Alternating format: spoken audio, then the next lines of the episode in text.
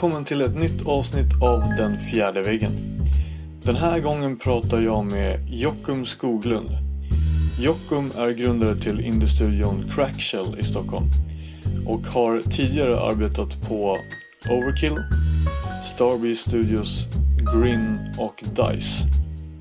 Han har bland annat arbetat på spelen Battlefield 2142, Ghost Recon Advanced Warfighter, Syndicate, Payday, Hammerwatch och nu senast Serious Sams Bogus Detour. David Sandberg står för klippning och musik. Logotypen är designad av Linus Josefsson och jag som håller i samtalet heter Nor Aner. Du började ju som, eh, eller du började ju på modscenen med att göra Quake-banor har du, har du sagt. Eh, och, och, du, och du hade inte ens tänkt att du skulle hamna i den här branschen. Eh, men hur kommer det sig att du, det blev så ändå? Eh, det var lite så att jag, eh, jag satt hemma och var eh, faktiskt arbetslös. Eh, och jag eh, gjorde Quake-banor, jag har alltid gjort det. Sen fick jag ett mail från DICE, från en rekryterare. Eh, och jag visste inte riktigt att DICE var svenskt heller, så att mejlet var svenskt. Och då trodde jag egentligen att det var ett skämt först. Och ja. jag svarade då på det mejlet för jag trodde att det var en kompis som hade skickat ett fake e-mail. Och så var, sa jag väl något otrevligt eller något så jag skickade tillbaka och sen någon dag efter så, eller någon, ett tag efter så tänkte jag ändå lite att det kanske inte var det. Så då mejlade jag tillbaka och sa det att eh, jo men visst, jag bor i Stockholm och, och det. Så frågade, snackade vi lite mer jag och den rekryteraren och så frågade han om jag kunde komma på en, var jag bodde mer såhär om jag kunde komma på intervju. Och då, ja, jag bor ute i förorten, jag kan komma in imorgon redan på en intervju. Mm. Sen så, så vart det det att jag kom in på en intervju veckan efter. Tror jag. Det var väldigt nära i alla fall. Mm. Eh, det var ju också en... Eh, det var en stor grej att komma in på intervju till ett spelföretag. För min bild av en, en spelutvecklare är lite som det är så här källarutveckling. Det har, det, mm. Ända fram till jag kom till DICE så har det alltid varit så att man gör spel på en ganska basic nivå. Man är inte hur många som helst och man sitter gärna i en källare och så sitter man ett gäng och bara crunchar och får mm. trycker ut spel så som Doom gjordes liksom en, ja, gång, en gång i tiden. Uh, det är lite så det är schysst. Um, så kom jag till DICE. Det var en liten chock för det var så stort redan då. Mm. Redan då 2006, uh, 2005 så hade DICE 250 anställda och satt i jättestora lokaler bredvid där Mojang sitter nu. Ah, Maria, okay. Maria Skolgata. Just det. Mm. Gamla industrilokaler. Eh, och då var jag på intervju där med två stycken personer. Det var nog en creative director och någon art director tror jag. I ett jättestort konferensrum. Jag var sjukt nervös. Så hade de hittat massa gamla grejer jag gjorde, som gamla texturer och sånt. Allting till Quake 3. Så satt vi och diskuterade lite. De hade bara hittat det? De hade, de, de hade hittat, jag hade inte skickat in något. Jag hade ingen Nej. portfölj. Jag hade inte ens tänkt. Jag visste inte. Sånt här hade jag ingen koll på alls. Vad man behövde göra och inte göra. Eftersom jag inte hade tänkt. Jag visste inte egentligen om man kunde jobba med spel i Sverige typ på det sättet. Mm. Sådär. Uh, och uh, då satt de och frågade mycket om det som de såg. De hade tankat ner bilder och sånt. Och det var ganska svårt uh, jag tror att jag helt enkelt sa det att jag tycker inte att det här är jättebra de här grejerna ni kanske har hittat. Eh, vissa grejer är schyssta men andra kanske inte är så schyssta. Så mm. man satt lite och var så här, av, tog avstånd från sina egna grejer lite. Mm. Uh, men sen fick jag ändå jobb då som uh, environmental artist faktiskt. Okay. Uh -huh. på, egentligen på frågan, är det, tycker du att det skulle vara okej okay att jobba med och hjälpa till och göra göra banor snygga. Liksom här, sätta detalj på andras banor. Mm. Uh, och då var, hade man ingen, jag hade ingen koll så att det var så ah, men det låter ju låter skitbra. Liksom. För det är det man gör när man satt hemma själv så gjorde man ju allt. Man byggde layouten och man satte egen grafik, gjorde alla texturer och kanske laddade ner någon annans texturer. Mm. Lite sådär. Uh, så ett uh, par, par månader senare började jag som environmental artist på 2142. Just det den Battlefield, Battlefield ja. det här det första sci-fi. Just det. Mm. Eh, som kom ut. Right, ja. Uh, men eh, vänta, när var det? Uh... Det var ju Det var januari 2006 Okej, ja just det. Mm. var det. Precis. För jag, jag, om jag inte minns fel så var intervjun i december 2005. Mm. Så det, var, det gick ganska snabbt där. Det gick väldigt snabbt. Från att jag, de kontaktade mig till att jag satt på DICE och jobbade liksom med Battlefield så gick det, det kanske inte ens gick en månad. Det gick väldigt fort. Ja. Ehm, och då, då var det också lite det att det var, det, det var på något sätt på den tiden så, det var innan det fanns mycket skolor och sånt. Det fanns knappt några alls. Det, två kanske eller något sånt där. Och Då, då kom man in väldigt lätt. Det var väldigt lätt att komma in. Man, om man, eh, som jag som inte ens liksom visste, kom in.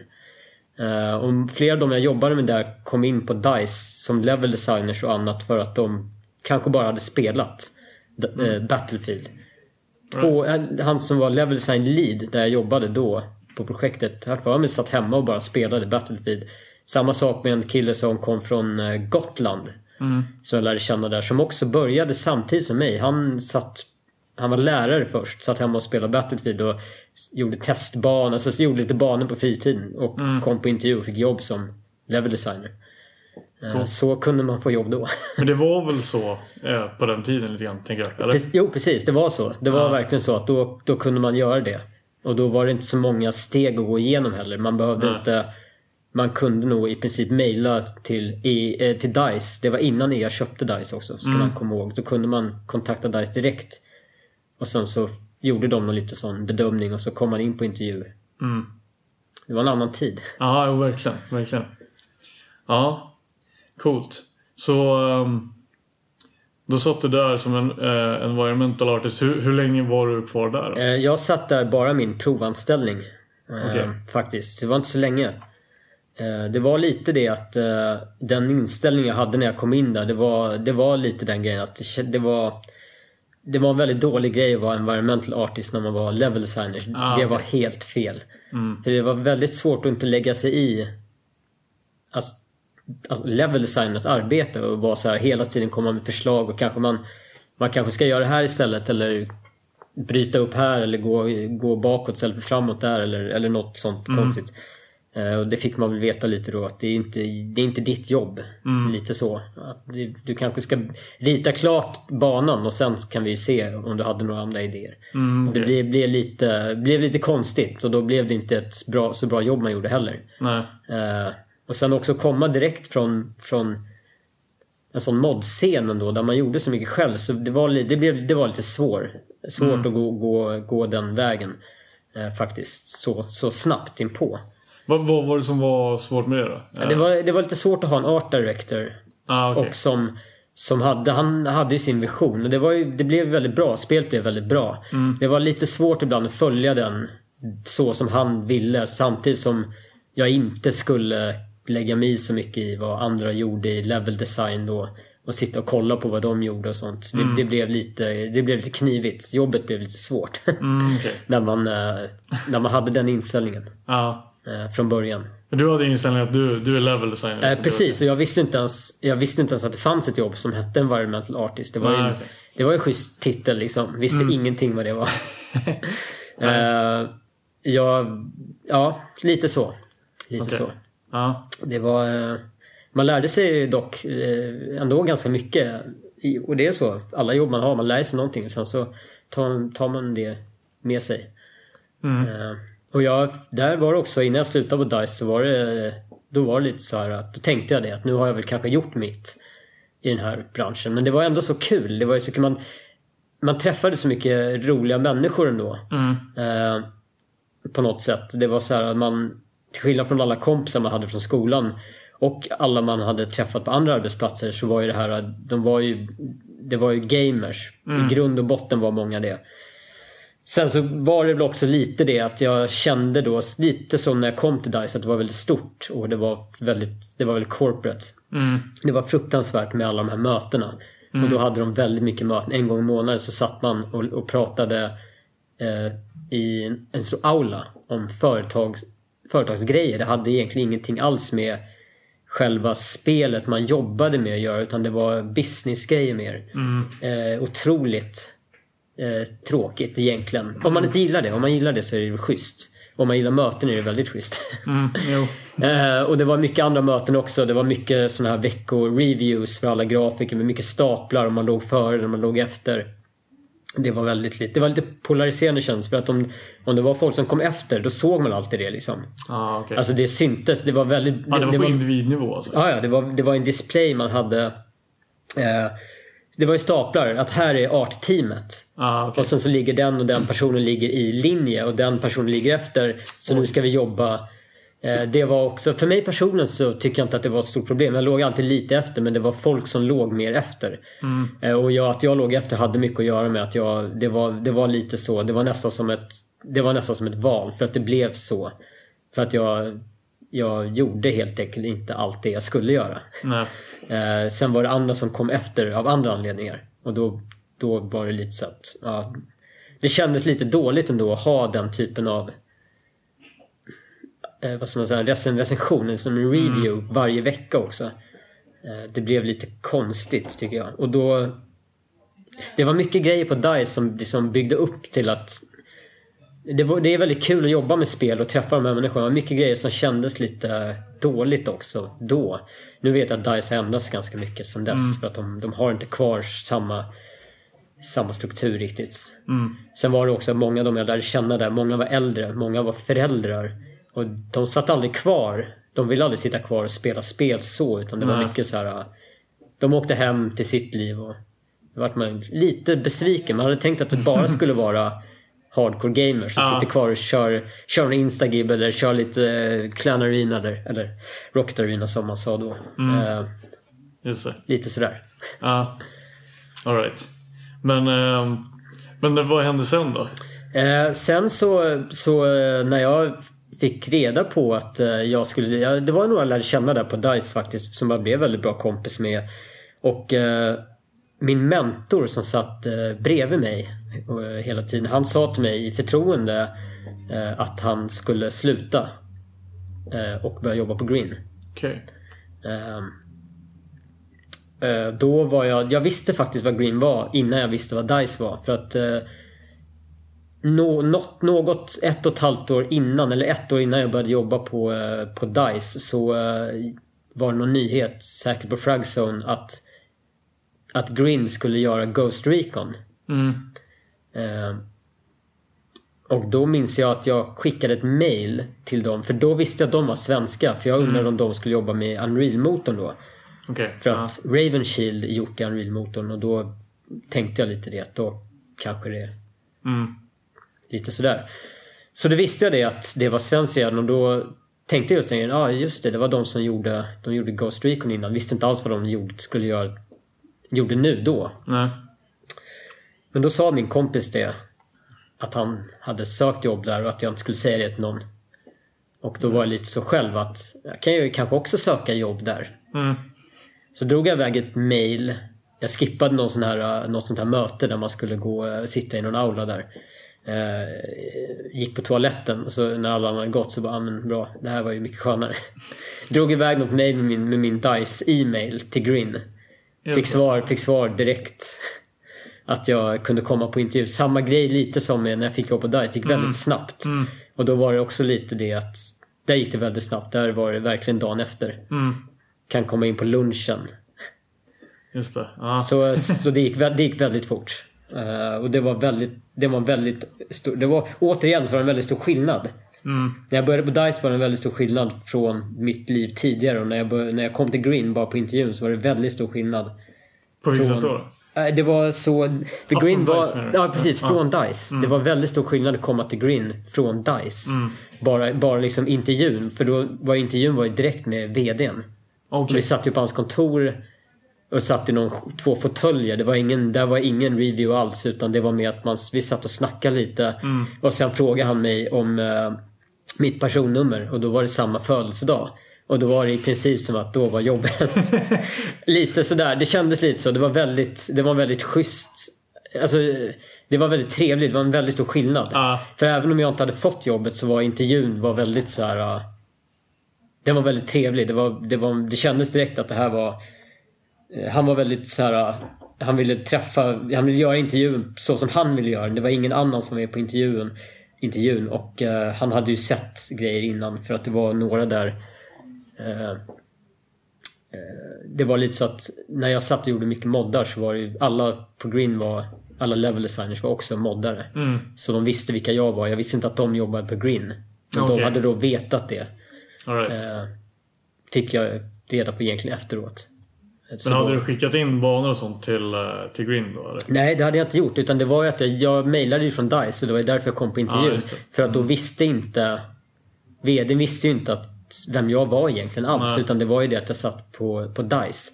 Och jag minns hur jag formulerade min e-mail. Det formulerades egentligen med att eh, Tjena, jag sitter på DICE. Jag, skulle, jag, jag kan inte jobba som level designer här. Eh, för jag, det kunde jag inte. Jag kunde inte flytta över Nej. på DICE. Eh, finns det möjlighet att man kan göra det hos er? Det var väldigt simpelt. Det Ja. var lite mer så här, nu det får vara. Alltså ta, det är så här, nu får det vara så kort och antingen så gör jag det här eller så skitsamma. Det behöver inte vara så lång presentation tänker jag. Nej.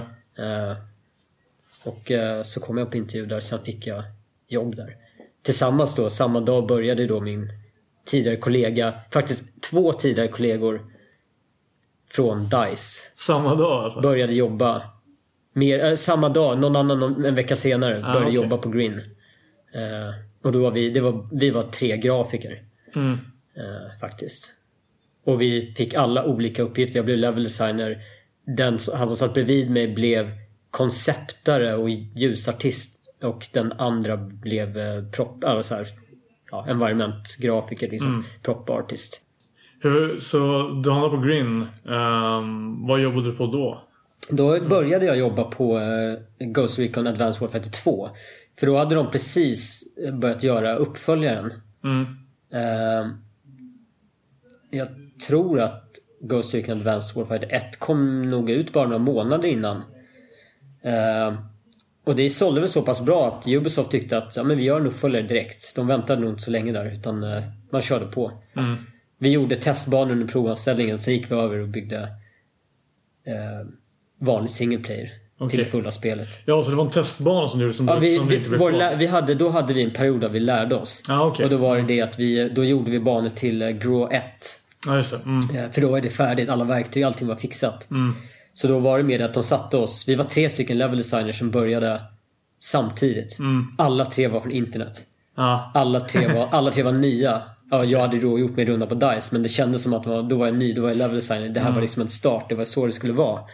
Eh, och då var det så, en, båda de två kände jag från internet och de kände mig från internet. Mm.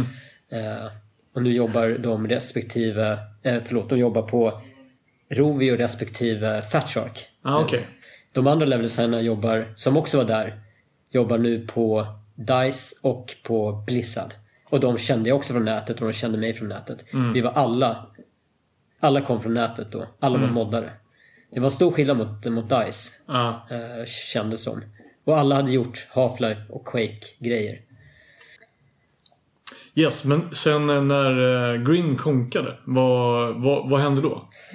Vad gjorde du då? Eh, det var ju så precis att Green konkade ju för att eh, det blev konstigt. Vi jobbade med Final Fantasy. Gjorde vi faktiskt. Jag tror att det var det första västländska företag, om det ens har varit något efteråt, som har jobbat med ett Final Fantasy-spel. Och det gick väl eh, rent åt söder för alla egentligen. Och då konkade Green. Och då eh, var vi helt plötsligt eh, 100, 120 pers Mm. som eh, kanske aldrig egentligen hade tänkt att de skulle behöva söka nya jobb eller gå ut sådär. Jag hade framförallt inte tänkt det. Nej. Eh, jag tänkte det att det här var, ett, det här var, det här var perfekt. Det var ett skitbra jobb. Även om det gick upp och ner så var det verkligen det här är game development one on one för mig. Och då eh, blev det lite så. Då var vi 11 level designers som skulle försöka hitta jobb. Och då var det många, många var lite det att, ja men Starbase det är ju också, det är riktig, riktig level design. Det är ju inte 3D-pussling liksom så här, utan det är ju BSP faktiskt. Det är ju, det är, ju- det är the real deal. Och då sökte väl många dit. De flesta sökte nog dit. Några, några gick vidare och gjorde andra jobb. De hade nog kanske tröttnat lite. Så de tänkte att de behövde en paus. Men vi var ändå ett par som sökte dit. Ehm, Vad menar du med andra jobb? Alltså utanför branschen? Ja, precis. Utanför Okej. branschen. Några, någon kanske tog ett så här, de började jobba lite med media.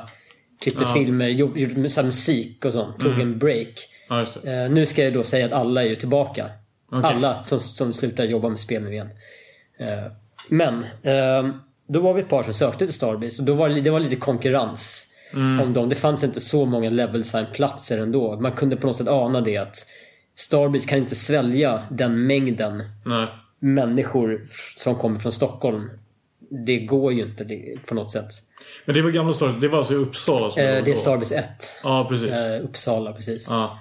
Det som nu är Machine Gun- Eller ja, det Eh, är det, inte samma. ja, nej precis. Det som, de bröt sig senare ut och blev Machine Guns. De Ja, som just det. typ startade det. Alltså de gamla. Ja, precis. De riktiga Starbase-snubbarna kan man väl säga. Eh, och sen så fick jag senare då jobb på eh, Syndicate som bara multiplayer level designer.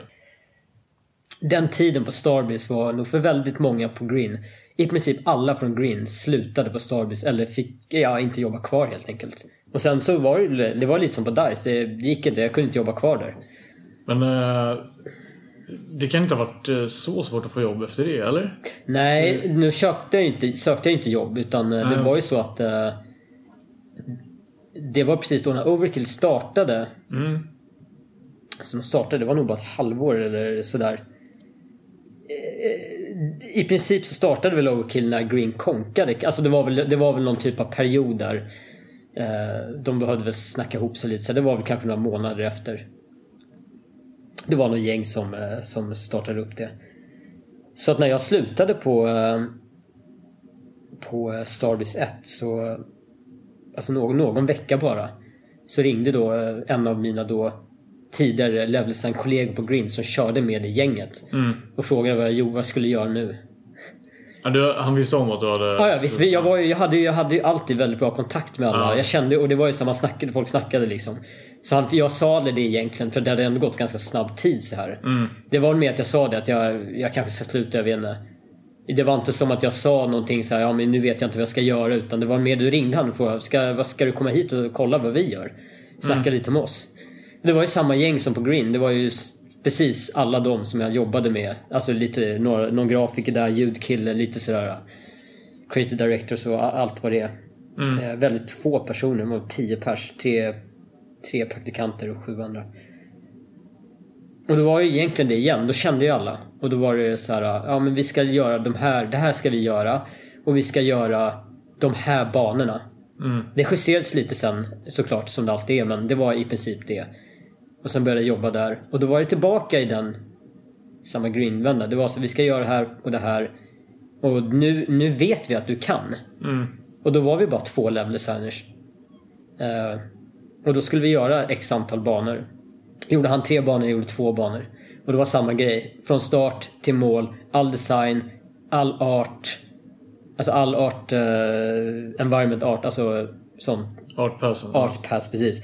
Lägga in alla ljuden, göra all design, sätta upp alla med så voice acting. Mm. Hela den grejen. Och då, då var det i, i Payday 1. Just det. Mm. Eh, Och då var det Coop. Och Coop är ju också, det är både single player och multiplayer. Mm. Man får det bästa av två världar. Precis. vilket gör att det är jätteroligt att jobba med det. Man måste ju fixa båda grejerna. Mm. Men eh, sen så... ehm, eh, Overkill köptes ju upp också av Starbisen. Eh, och då... Det var ju du med om, eller hur? Ja, precis. Har du lust att berätta lite om Eh, hur det gick till och sådär? Efter eh, Payday 1 släpptes så... Så började vi... Ja, nu är jag lite osäker. Jo, det var så. Vi, vi började jobba på Payday 2. Och sen så... Nu minns jag inte hur lång tid. Det kan inte ha varit jättelång tid. Låt, låt säga att det är bara för sakens skull ett par månader eller någonting. Så eh, berättade då eh, chefen att eh, vi skulle gå ihop med Star... Eller Starbreeze hade köpt Overkill. Eh, Men då blev det också så, då började också uh, Starbase 2 är det, kan man brukar jag kalla det för. Det började bli stort och det började, det var, det började liksom eh, Det kom in mycket nya folk, mycket. Vi, det kom in producenter, det var lite så här. Då kände jag lite det att jag vill ju jobba mindre. Jag liksom gillade väldigt mycket att jobba på Overkill när vi gjorde Payday 1. Eh, Framförallt i början, att det var liksom, det var så jäkla schysst. Det var så schysst att bara göra det. Och bara kämpa för den grejen. Och sen så kom det in mycket folk och det började bli stort och det kändes inte... Det var inte så kul längre. Och då var det lite antingen så är det så här, jag behöver typ ha ett eget projekt här. Som jag kan köra liksom. Så jag kan göra något eget, liksom lite folk. Så här, bara sitta och nöta någonting, grinda upp någonting, något schysst. Eh, så som lite, så jag förstår att Avalanche gjorde med Renegade Ops. Att de tog en liten sån cell och gjorde ett litet spel. Just det. Mm. Ehm, Jag kände att jag skulle kunna göra det. Då var jag liksom redo för att kunna, så här, fan jag skulle kunna driva ett projekt. Och få igenom ett projekt. Och bara så här, nu ska vi göra det här och få det färdigt. Eh, och det, men det fanns, då fanns det inte utrymme för det. Alltså det är förståeligt. Eh, så fanns det inte egentligen det. För att då behövde vi all, hård fokus på Payday 2. Alltså det skulle vara den stora nya grejen. Mm. Eh, så då... Då sa jag helt enkelt upp mig. Det är första gången jag har sagt upp mig också. Mm.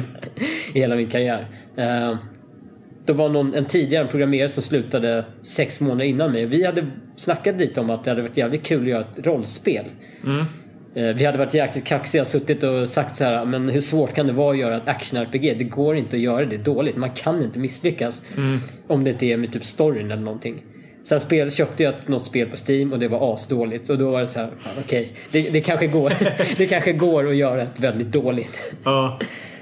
Så ringde jag upp honom och så då eh, gjorde han ingenting och inte gjort någonting på sex månader. Satt hemma och rullade tummarna och åt bröd eller något, jag vet inte.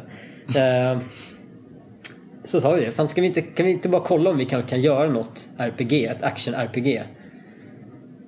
Kom ganska snabbt fram till att vi kan inte göra ett action-RPG, vi kan inte göra liksom Diablo som vi tänkte, vi, vi gör en Diablo-kopia.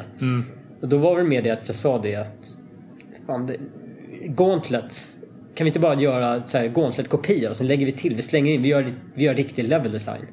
Kastar vi in lite eldbollar, lite så här upgrades. Då hade han redan gjort, när han var ung, en, en roguelike-aktig top-down grej. Så kollar vi på den och ja men fan vi tar din, det du har gjort. Och sen så ritar, så bygger, gör du en editor så att jag inte behöver skriva banorna med text. Som han hade gjort. Suttit och skrivit ettor och nollor i ett jävla notepad-dokument. Det var hans level design. Det är programmer-level design. Det är som coder art. Suttit och skrivit ettor och nollor och fått fram banor så. Schysst. Så då var det lite så här, kan inte du göra en editor så jag kan bygga banor och sen kan vi ta din, ditt spel och så kan vi göra lite ny grafik. Och sen gör vi bara det här. Kan vi göra ett flashspel tänkte vi. Då, eh, det var så, så började det liksom. Och då... eh, Jag hade aldrig gjort, ritat pixel art någonsin förut. Helt ny grej. Vi, vi- på, och på verkligen bara ett par... eh, Alltså ett par veckor. Så gick vi igenom väldigt, väldigt mycket olika testgrafik, layouter. Vi kopierade utifrån och så. Det här är schysst, det här är en stil vi kan kopiera. På en väldigt basic nivå. Det såg verkligen simpelt ut. Så jobbade jag mig upp med mer. Men jag testade att sätta in lite mer jag kopierade i princip eh, stilen från Prince of Persia till Super Nintendo. Där De hade ett blått fängelsetema. Det fick liksom bli min, min mall. Och där kände jag då att ja, men det här funkade bra. Det här var en bra stil jag fick fram. Sen så gjorde vi en prototyp mycket mer avancerad än Gauntlet. Det, liksom, det blev mer riktigt. Så det, det, inte mer riktigt utan det blev mer avancerat. Gjorde en prototyp till Flash som vi tänkte vi kanske kan sälja det här till sådana som Congregate och sånt. Så var spelet på tok för avancerat. Det var ingen som tyckte att det var något som skulle spelas Nej. i Flash alls. Det var liksom för mäckigt, det var för avancerade banor, det var så här, det tog tid. Det var exploring liksom. Vem håller på och sitter och spelar fem minuter och ska utforska en grotta på det sättet? gör man ju kanske inte. Då tog vi det beslutet att vi gör ett riktigt spel. Vi gör ett, vi gör ett PC-spel. Så då fick ju då min kollega som jag nu jobbar med, Niklas, skriva en, han skrev en egen motor. Skrev om editorn. Och jag ritade om all grafik. Mer, lite mer högupplöst. Gjorde många fler teman. En, eh, en annan polare gjorde en template på en, en, ett skelett. Som jag sen byggde ut och gjorde alla andra fiender vi hade. Jag, jag, jag har aldrig kunnat rita karaktärer. Nej. Utan det är verkligen så att han gjorde ett litet skelett. Och sen så från det så ritade jag alla andra karaktärer och alla i samma storlek. Så här, liches, skelett, mumier, allting. Det var, för då var det bara att sitta och ändra färg och pixelera lite sladd eller så här rockar och sånt. Men då, hade du hållit på med pixel art innan? Nej. Nej, det hade, nej, du nej, sa nej, aldrig, aldrig. Okej. Eh, utan det som är, som sen blev då, som eh, vi döpte till Hammerwatch. Vi var Just det. tvungna att sätta namn på spelet. Pro- prototypen var väl mer såhär, eh, Search for eh, the treasure. Eller något sånt. Search for the, search for the scepter eller något sånt där. Magical wand, någonting sånt. Mm. Och då gick vi igenom lite sådana namn. Och jag vet inte varför jag sa det men det, det rullade bra på tungan att säga Hammerwatch för det var ett, det var som, det var lite så här, det var ett, kunde vara ett schysst slott. Det ligger på en klippa ute vid vattnet. Det är liksom Hammerwatch Keep. Som sen blev Hammerwatch, eller Castle Hammerwatch blev det ju liksom till slut. Och det, det rullade väldigt bra. Eh, och, och då var min idé det att om vi döper spelet till det här då kan jag liksom på något sätt ha en, en, en backstory i mitt huvud. Då kan jag bygga ett spel, bygga banorna framförallt efter ett, en slott, ett slott där jag har en källare, du har ett bibliotek, du har ett, ett, ett väpnarrum och sen har du liksom kammare där, där kungen bor. Eh, då ritade de temana och det... Jag, jag vet inte, vi, vi byggde upp på nio månader hela spelet, egen motor. Vi fick hitta en kille på, i England som gjorde vår bossgrafik. För som sagt, jag kan inte göra karaktärer. Och vi behövde ha riktiga, en riktig drake, vi behövde ha en riktig night boss. Och lite sådär. Så vi hittade lite folk där som pitchade in. Vi släppte spelet och det gick, eh, vi var, vi var väldigt förvånade. Ja. För vi satt på, då hade vi faktiskt flyttat in på det sålde helt okej i början. Jag tänkte så här, men om vi säljer 15 000 över, över, överhuvudtaget. Då har jag liksom fått tillbaka min, min räntekostnad och min, min hyra, alltså min avgift. Och mina öl. Vi behöver inte sälja mer. För då har det ändå varit ett schysst, en schysst grej, ett schysst projekt. Ett kul äventyr. Liksom. Ja, just det. Och, och, och äntligen fått göra då, som jag ändå också alltid har velat göra. Alltså, jag har alltid älskat så här Zelda och sådana spel och just Gauntlet. Och få göra sånt spel. Och det- vi är ju inte så här pretton, jag och Niklas, utan vi är mer så här, vi vill göra spel som vi spelar och vi har inga... Vi aspirerar inte på att göra någon, någon ny grej. Vi vill Nej. inte göra något banbrytande, utan vi vill bara göra, ja men det här var kul. Det här var kul då och det är fortfarande kul. och sen så blev det då det att vi, vi sålde ganska mycket helt plötsligt. Vi, ja, men vi sålde 20-30 tusen på ganska kort tid. Och då var det så här, men ska inte vi flytta in på något kontor? Vi kanske ska hitta någonting då, för då har vi ändå råd att sitta någonstans. Så kanske vi kan göra en patch, en patcha spelet och fixa alla de grejerna som vi inte hann fixa innan vi släppte. Eh, sen så satt vi där och eh, sen kom julrean. Och då satt vi i januari, satt vi och jobbade någon så här, första eller andra januari. Satt vi på kontoret. Jag och eh, Niklas och en eh, också en kille som jobbade på Overkill då, som slutade, som sen också startade eget. Eh, vi var tre som delade kontor. Sen så satt vi och spelade, vi satt och gameade ett annat spel.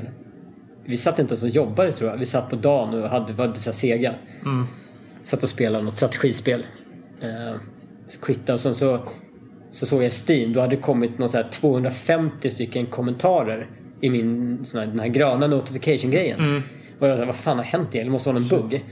Och så bara klickade jag och då var det så här i Hammerwatch-forumet, då var det så här nya kommentarer. Flera hundra. Som verkligen var, var må- jättemånga var så här, det här spelet var ascoolt. Eh, När kommer, när kommer när ska ni patcha? Ska, ska ni släppa någon mer content? Och det var många som, ja jag fastnade på den här, hur ska jag göra nu? För spelet var ju helt banalt. Det finns ingen, fanns ingen information. Det fanns ingen, knappt någon story alls. Nej. Det fanns ingen information när man spelade. Det var väldigt rått och det var jättesvårt.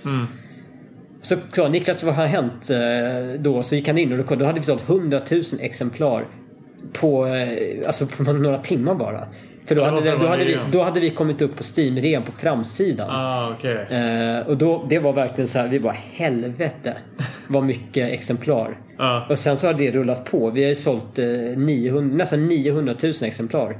Vi var ju med i en Humble Bundle, där var det 350 000 ex. Mm. Ehm, Det är imponerande. det, det som är, jag tycker är lite imponerande det är att vi är väldigt så här modesta. Det är, jag, det är skitsamma. Det är, jag brukar inte säga det. Utan om någon frågar så säger jag det. För det är, en, det är en kul grej. Många vet ju, det finns många kända indiespel som har sålt en tiondel. Så många som vi har sålt. För det är inte så många som ändå vet vad Hammerwatch är. Nej. För det är inte så många som någonsin har pratat om det. Eh, Men eh, vi har ändå sålt väldigt mycket. Det är liksom, vi gick på något sätt under Vi Det var, det var ju lite buzz om det kommer jag ihåg. Det var det, men det var mer så här. Det var mer buzz om Hammerwatch under våran greenlight. För att då spelade de här. Mm. Jokes cast och det var många så här. eh, Det var också då vi fick kontakt med, med i Greenlighten fick man mycket kontakt med folk. För på den tiden speciellt, det är säkert så nu också, men då var det så att andra företag som inte kanske just var Valve. Mm. De gick igenom de där Greenlight-listorna och kollade på schyssta projekt. Mm. fick vi kontakt med GOG Mail och det var många då som andra som ville vara intresserade. Sony hörde av sig. Mm. Okej. Eh, som också blev en grej, för Hammer ska ju komma ut på PS4 Mm. någon gång, när det nu blir. Det är några andra som sitter och portar det. Mm. Eh, men... Eh, så då fick vi väldigt mycket uppmärksamhet. En stor del av det här företaget, det är lite det att jag hatar roguelikes. Mm. För att det, det är verkligen, alltså jag klarar inte av det. Nej. Det tycker jag är skitdåligt. Utan jag vill ha ett spel där jag spelar det en gång. Och sen kan jag spela, när jag spelar nästa gång, då vet jag. Då vet jag, om jag går hit finns en secret. Om jag går dit så kan jag levla upp någonting. Där finns det något, eller där är, där är väldigt svårt. Och när jag spelat det här några gånger, då kan jag liksom, då kan jag nästan speedrunna. Jag kan göra allting och jag kan verkligen vara en play hard go pro. Jag kan verkligen köra det här och jag kan köra i coop med mina polare och verkligen, alla är så asbra. Och så ska vi klara Hammerwatch så snabbt vi kan, men vi måste göra allt. Då bara kan man dra igenom det. här. Jag och Niklas när vi kör, vi kan göra allt i spelet eh, på två och en halv timme. Verkligen så här, allting. Speedrunna, vi, vi dör knappt. Eh, så kan man höra andra personer som de kan liksom spela i 20 timmar. Sådär. Och det är det jag älskar och det är så, jag det, är så det kommer vara på det här företaget tror jag. I alla fall så länge, så länge jag, jag måste göra alla banor. Som jag gjorde då och som jag i princip gör nu också. Men det är, lite, det är lite såhär old school tänk tycker jag. Ja, Eh, Väldigt så. känns, ja. Det är väldigt så. Och det är liksom där jag, jag fastnade där på något Ja. sätt. Det stannade på något sätt. Det var det som jag berättade om i början. När jag kom till DICE så var det, var, det var lite så här. äh, Det var jävligt schysst ändå att sitta hemma och göra allting. Och det är det jag gör nu. Nu gör jag allting. Nu har vi ju faktiskt anställt en grafiker och sen anställer vi en grafiker till. För att jag, jag vet ju det, jag är inte, jag kan inte göra allting. Jag kan inte göra karaktärer. Jag, eh, jag kan inte göra, det tar väldigt lång tid om jag ska göra stora grejer. Om jag ska göra träd, jag kan säkert göra ett väldigt bra träd. Jag tvivlar inte alls på det. Men det, kan ta, det kommer ta så pass lång tid att jag, då faller någonting efter. Då kommer banan inte bli klar. Jag ska samtidigt sitta och göra ljud. Jag ska managera, jag ska hitta någon som kan göra musik. Eh, Det ska sköt, skickas mail kors och tvärs och hit och dit. Eh, Det, det går inte på de... På dygnets vakna timmar så går inte det att få ihop. Och sen ska jag nu dessutom så skriva en väldigt extensiv lore. Dessutom. Och jag ska göra det och det ska in i alla banor. Det ska vara backstory. Det ska, det ska bli schysst liksom. Det ska ändå vara... Det ska ändå vara ett Coop-spel där, där fokusen är Coop. Och versus. Eh, men samtidigt så ska det ska vara liksom ett spel med single player. Det som Hammerwatch inte hade. Hammerwatch var inget bra single player-spel. Jag är den första att erkänna att spelar man det själv så är det fan jävligt tråkigt. För det finns ingenting som får dig egentligen att tycka att det är kul om du inte bara gillar att dö typ. Det finns liksom ingen, det finns ingenting, det finns ingenting att läsa, det finns ingenting direkt Nej. att utforska så här. Det finns ingen backstory, det finns ingenting så. Nej. Det finns ingenting som är att man går till någon och ser en NPC som snackar lite och så känner man det, okej men jag hjälper honom. Expansionen till Hammerwatch fixade allt det. Den är väldigt annorlunda. Och där, Men där, där designade jag också det på, på oändlig tid. Där fanns ingen press. Utan där gjorde jag det som jag faktiskt ville göra egentligen Hammerwatch. Där byggde jag upp en hel lore, hel story. Där är alla banorna designade utifrån en hubb-princip. Där man hela tiden kan, man kan, man kan sluta göra det man gör om det är för svårt. Och gå tillbaka till staden och sen chilla lite. Även om det kanske inte blir lättare så kan du alltid tänka över Liksom, du kan, du kan ta en break och sen kan du fortsätta igen. Och även om det är helt 100% level, design, level design så är det väldigt Det är väldigt annorlunda. Och det är så jag jobbar nu. Det är, det är lite mer så att det är så här, man ska på något sätt eh, Det är schysst att ha en väldigt bra single player upplevelse Även om det är, Även om fokusen är Coop. Det ska vara kul med flera. Det är primärt, det är så jag vill spela det. Ja, Så, ja. just det. Men eh, sen så eh, berättade du också att eh, det var ju via ett påskgig i Hammerwatch som ni sen eh, fick chansen att göra det spelet som ni jobbar på nu. Nämligen... Uh, uh, Serious, Serious Sam. Ser, det heter Serious Sams Bogus Detour. Just det. Vi spelar lite med de här... Uh, vad heter det? Bogus Adventure, de här gamla Bill Ted. Just lite det. så. Mm. Jo, vad som hände egentligen var det, för jag älskar ju också Easter eggs och referenser mm. och alla referenser, det är, det är gamla grejer. Eh, det kan vara svårt att hitta en, en Telltale-referens. Mm. Det kommer nog aldrig hända. Nej. Lite på den nivån. Det är alltid gamla grejer. Mm. Eh, och i Hammerwatch 1 så är det så här. Uh, den nyaste referensen det är ju Payday. Det är för att mm. jag jobbar på Payday. Det är liksom så nytt det blev. Mm. Sen är det bara gamla, det vimlar av Quake-grejer, så här pussel som är snodda rakt av mm. från Quake. När man ska gå på spik, över spikfällor och grejer. Trapp, så här, knappar du. Och uh, Civilization 1, det vimlar av det. Mm. Sen var det det att när vi gjorde den här uh, expansionen, den här ökenkampanjen. Då, var jag, då hade jag öken.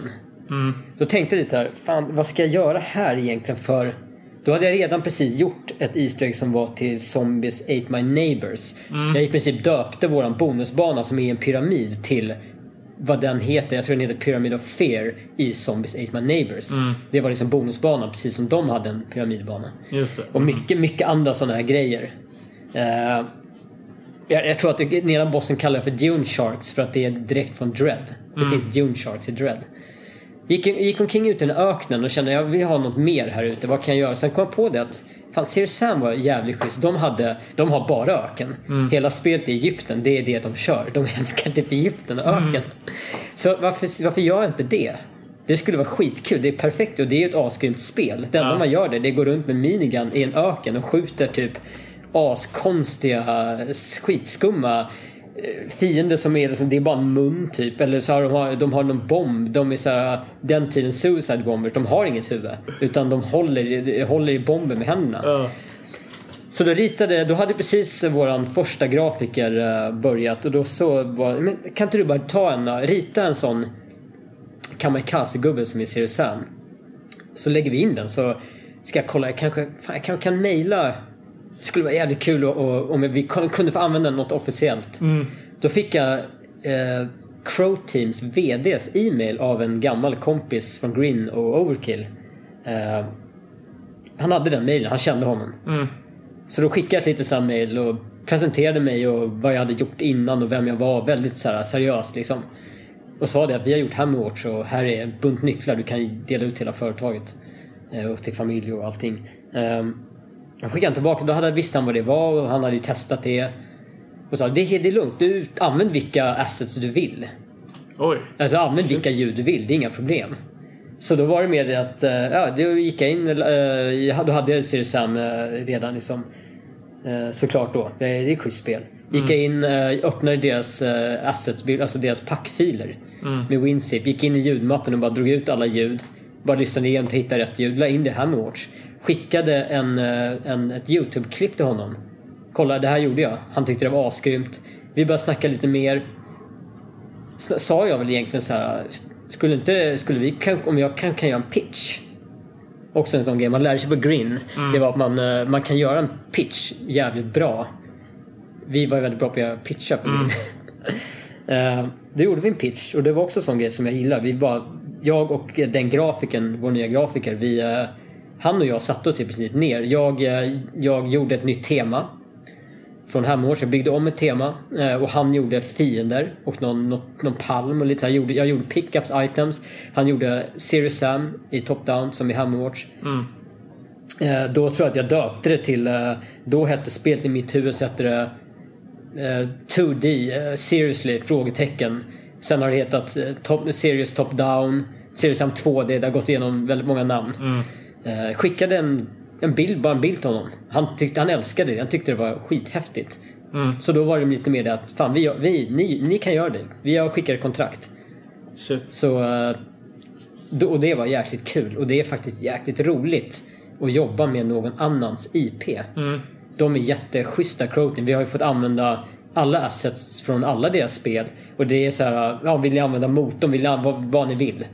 Och, och dessutom så får vi använda assets från uh, Talos Principle. Ja, just det. Mm. Uh, för vi har ju också lagt in då en sån jammer man har där. Vi har lagt in samma pussel. Mm. För det är så också att Talos Principle kommer ju från när de gjorde prototyper för Series 4. Mm. Så därför är det väldigt kul att ta tillbaka den grejen in i vårt Series Sam som de någon gång bröt ut. Mm. Ja. Det är faktiskt jäkligt det, meta. Så. Ja, det är, så jäkla, det är så jäkla meta att göra det. Ja. Och nu när jag sitter och skriver mycket, så här, jag får skriva mycket förklaringar i spelet, man plockar upp items och sånt. Jag skriver jag trycker in referenser överallt. Ja. Jag har ju, det verkligen så här, och där kommer jag ju skriva det lite att en gång i tiden så, var, så blev det här en egen produkt men nu tog de tillbaka den. Mm. det, det är mycket sånt och det är skitkul att göra just den grejen för det är, det är mycket fan. Det är mycket fanservice. Speciellt i det här spelet.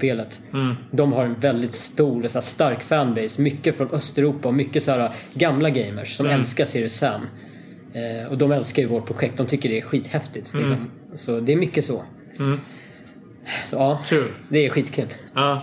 Det, alltså, det ser ju väldigt roligt ut. Eh, men eh, vad heter det? Vad vad jag tänkte på? Jo.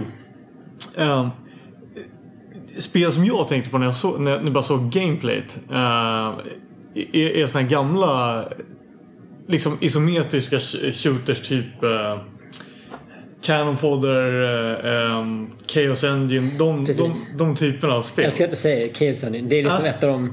Alltså så här, jag, jag är lite, det, det jag vill egentligen uppnå med att göra IP, det, är- det är för det första är såklart att göra ett jävligt schysst spel.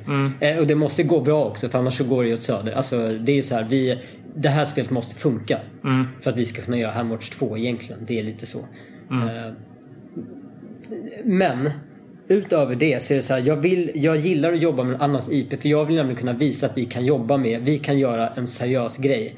Alltså det, för mig personligen så är det väldigt mycket så att det här måste bli bra.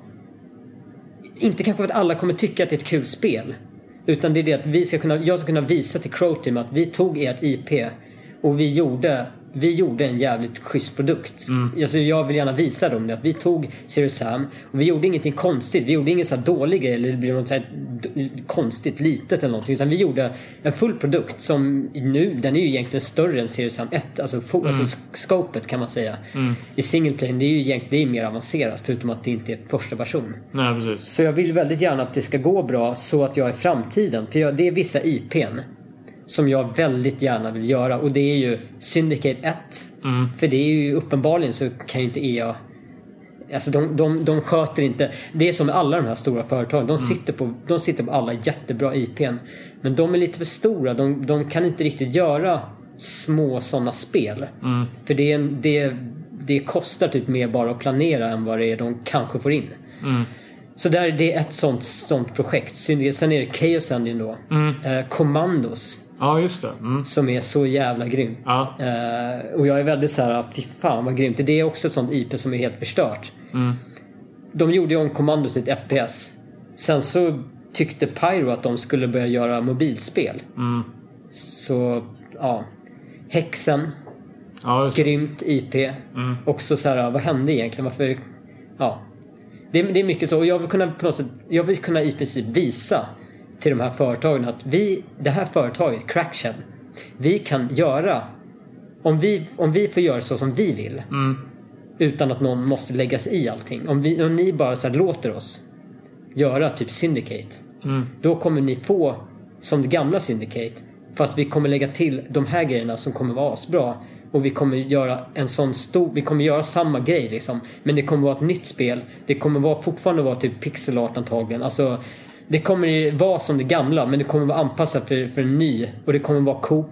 Det kommer vara eh, asbra. Det är det jag vill på något sätt visa. Jag vill visa att vi kan göra det. Att, att vi kan leverera. Vi har liksom den kompetensen. Vill jag väldigt gärna visa. Samtidigt som jag vill kunna jobba med våra egna IPn. Och det är ju så, vi sitter ju och vi gör ju prototyper. Jag satt ju under julen för jag kunde inte jobba med Serious Sam för att vår motor var trasig, vår rendering var trasig. Så då satt jag och skissade upp och ritade upp ett helt eh, 2D-plattformsspel. Gjorde mm, teman och grafik och pickups och items. Sen har vi också prototypat uh, shoot them ups. Alltså vi gör, vi gör väldigt mycket grejer. För, så framtid, för framtiden liksom. När, när vi har tid. Så, ja. Mycket så. Tror du att ni kommer att kommer ni expandera? Ni, ni, är ni fyra pers nu alltså? Nej, vi är faktiskt... eh, för, ehm, vi är två programmerare. Eh, jag är level design, jag är whatever, jag gör det som ingen annan gör. Sen har vi två grafiker. Så vi är fem. Sen har vi en... eh, fan, ah. Sen har vi en praktikant också. Okej. Som kommer från Södertörn som började för eh, två veckor sedan. Okej. Så vi är sex stycken.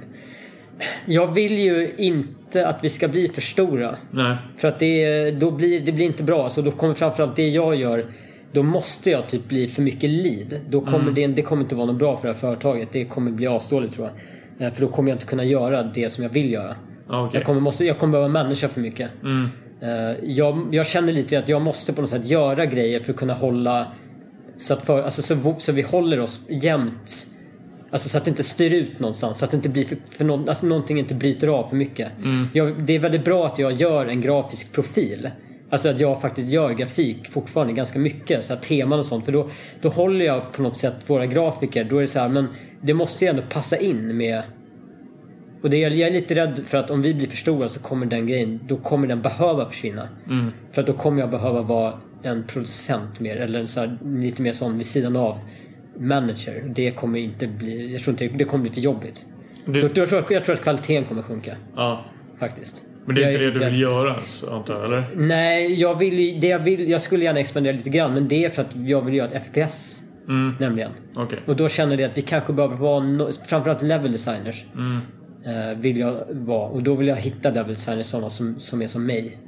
Eh, gärna. Som, som jag kan säga så här, som också är old school gärna. Som har gjort, jag vet att de har gjort grejer som jag kan tycka att det här är gjort på rätt sätt och det är schysst. Eh, och det behöver man ha för då vill man kunna, jag vill inte sitta i tio år och göra ett FPS. Utan det är så här, men okej, kan vi göra det här på två år, två och ett halvt år? Kan vi göra ett helt spel? Och vi gör ju vår egen motor. Vi kommer ju säkert alltid göra det. Och nu gör vi en helt ny motor. Okej. Vi scrappade, vi kastade hela Hemworth-motorn. Eh, och nu gör vi en motor som är helt i C++ och använder eh, AngelScript. Det är som Lua. Eh, så, lite. Så vi gör ju allt, vi gör ju allt själva just nu. Faktiskt. Och vi använder ljud från Crow Team. Vi har deras musiker. Gör musiken åt oss gratis. Eh, Oj. shit. Ja, alltså det är, det är fan, det är schysst. Det är jäkligt schysst. Eh, lite så. Och sen så när vi kommer sitta då förhoppningsvis kanske med Hemwatch 2, eh, om det här går i vägen. Det kommer väl börja med i höst eller ja, höst förhoppningsvis. Då är det väl lite så att vi, vi tar väl in musiker men förhoppningsvis kan vi göra allting annat själva. Och då kommer vi även kunna producera våra egna ljud själva. Du har lyssnat på ett samtal med Jockum Skoglund. Mitt namn är Noran Er och det här är Den fjärde väggen. Tack så mycket för att du har lyssnat.